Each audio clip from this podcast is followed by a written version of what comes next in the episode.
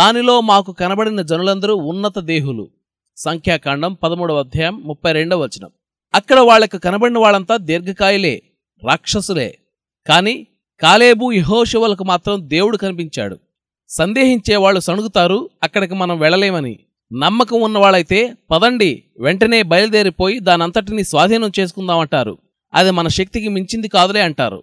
ఉన్నత దేహులంటే మనకు అడ్డుగా నిలిచే గడ్డు సమస్యలే. వీళ్ళు ఎక్కడ పడితే అక్కడ విచ్చలవిడిగా తిరుగుతుంటారు. ఈ రాక్షసులు మన కుటుంబాల్లో ఉన్నారు. మన సంఘంలో మన సమాజంలో ఉన్నారు. మన హృదయంలో ఉన్నారు. వాళ్ళని ఓడించాలి. విశ్వాస వీరులు అన్నారు వాళ్ళు మనకి ఆహారం. వాళ్ళని మింగేద్దాం పదండి.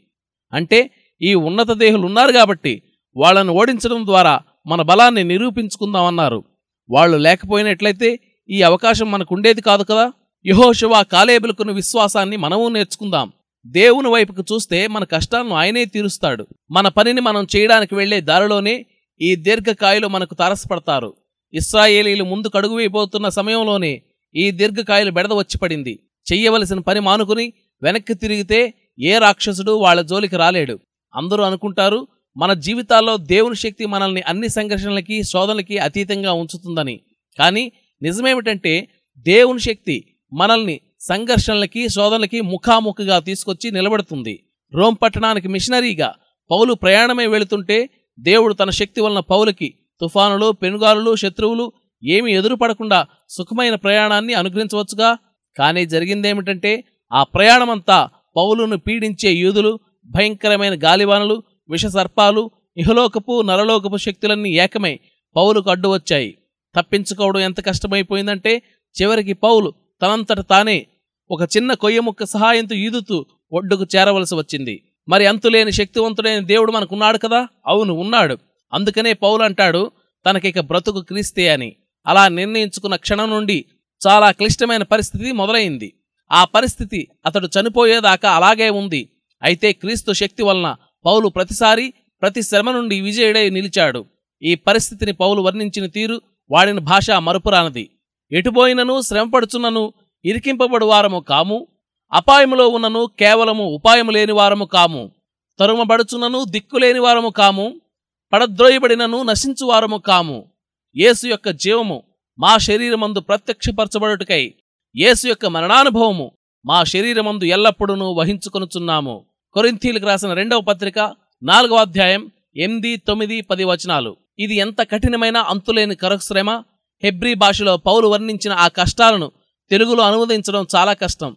ఐదు దృశ్యాలు కనిపిస్తున్నాయి అక్కడ. మొదటిది శత్రువులు అన్ని వైపుల నుండి చుట్టుముట్టడం. అయినా పౌలును నలిపేయలేకపోవడం. ఎందుకంటే పరలోకపు పోలీసులు ఆ గుంపులను చెదరగొట్టి పౌలు తప్పించుకు వెళ్ళడానికి చాలినంత దారిని ఏర్పాటు చేసేవారు.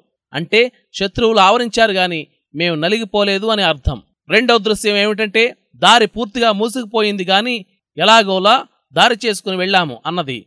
తరువాత వెయ్యాల్సిన అడుగేమిటో కనిపించేంత మట్టుకు చిన్న కాంతిరేఖ ప్రసరించింది. మూడవ దృశ్యంలో శత్రువు వెన్నంటి తరుముకు రావడం పౌలును కాపాడేవాడు మాత్రం అతన్ని విడిచిపోకుండా అతని ప్రక్కనే ఉండడం. నాలుగో దృశ్యం హృదయానికి మరీ హత్తుకుపోయేదిగా ఉంది. శత్రువు పౌరుని తరిమి పట్టుకోగలిగాడు చాచిపెట్టి ఒక దెబ్బ కొట్టి పౌలును పడగొట్టాడు. అయితే అది చావు దెబ్బ కాదు. పౌలు మళ్ళీ పైకి లేవగలిగాడు. కింద పడ్డాడు గాని లొంగిపోలేదు. చివరిగా చావు గురించి మాట్లాడుతున్నాడు. యేసు యొక్క మరణానుభవము మా శరీరమందు వహిస్తున్నాము. కానీ అతడు చనిపోవడం లేదు. ఎందుకంటే యేసు యొక్క జీవము అతన్ని ఆదుకుంటుంది. ఆయన పని పూర్తయ్యేదాకా ఆ జీవమే అతన్ని బ్రతికిస్తున్నది. ఎంతోమంది దేవుని మూలంగా స్వస్థత పొందే అనుభవాన్ని ఎందుకు పోగొట్టుకుంటున్నారంటే పోరాటం లేకుండా అదంతా తేలిగ్గా తమకు దక్కాలనుకుంటారు. పోరాటం చెలరేగినప్పుడు యుద్ధం చాలా కాలం జరుగుతూ ఉన్నప్పుడు వాళ్ళు నిరుత్సాహపడిపోయి లొంగిపోతుంటారు. తేలిగ్గా దొరికేదేది దేవుని దగ్గర లేదు. పరలోకపు కొట్లలో చవక రకం సరుకులేమీ లేవు. దేవుడు తన దగ్గర ఉన్నదంతా త్యాగం చేసి తన విమోచనను మనకోసం సిద్ధం చేశాడు. కష్టకాలాలు విశ్వాసాన్ని నేర్పే పాఠశాలలు వ్యక్తిత్వానికి మెరుగులు దిద్దే కార్ఖానాలు మనం మానవపరమైన శక్తిని అధిగమించి మన మానవ శరీరాల్లో దైవశక్తిని ధరించుకోవాలంటే కానుపు నొప్పుల్లాగా ఎంతో కష్టపడాలి. చెమట కన్నీళ్ళు ప్రవహించాలి. పాత నిబంధనలోని పాత ఉదాహరణ తీసుకుంటే మోషే చూసిన పదం అండుతూ ఉంది గాని కాలిపోవడం లేదు. కష్టాలకు గురవుతున్న దేవుని ప్రియబిడ్డల్లారా నమ్మిక ఉంచగలిగే శక్తి మీకు ఉంటే మీరన్నిటికీ పడిపోరు. స్థిరంగా నిలబడి ఉండండి.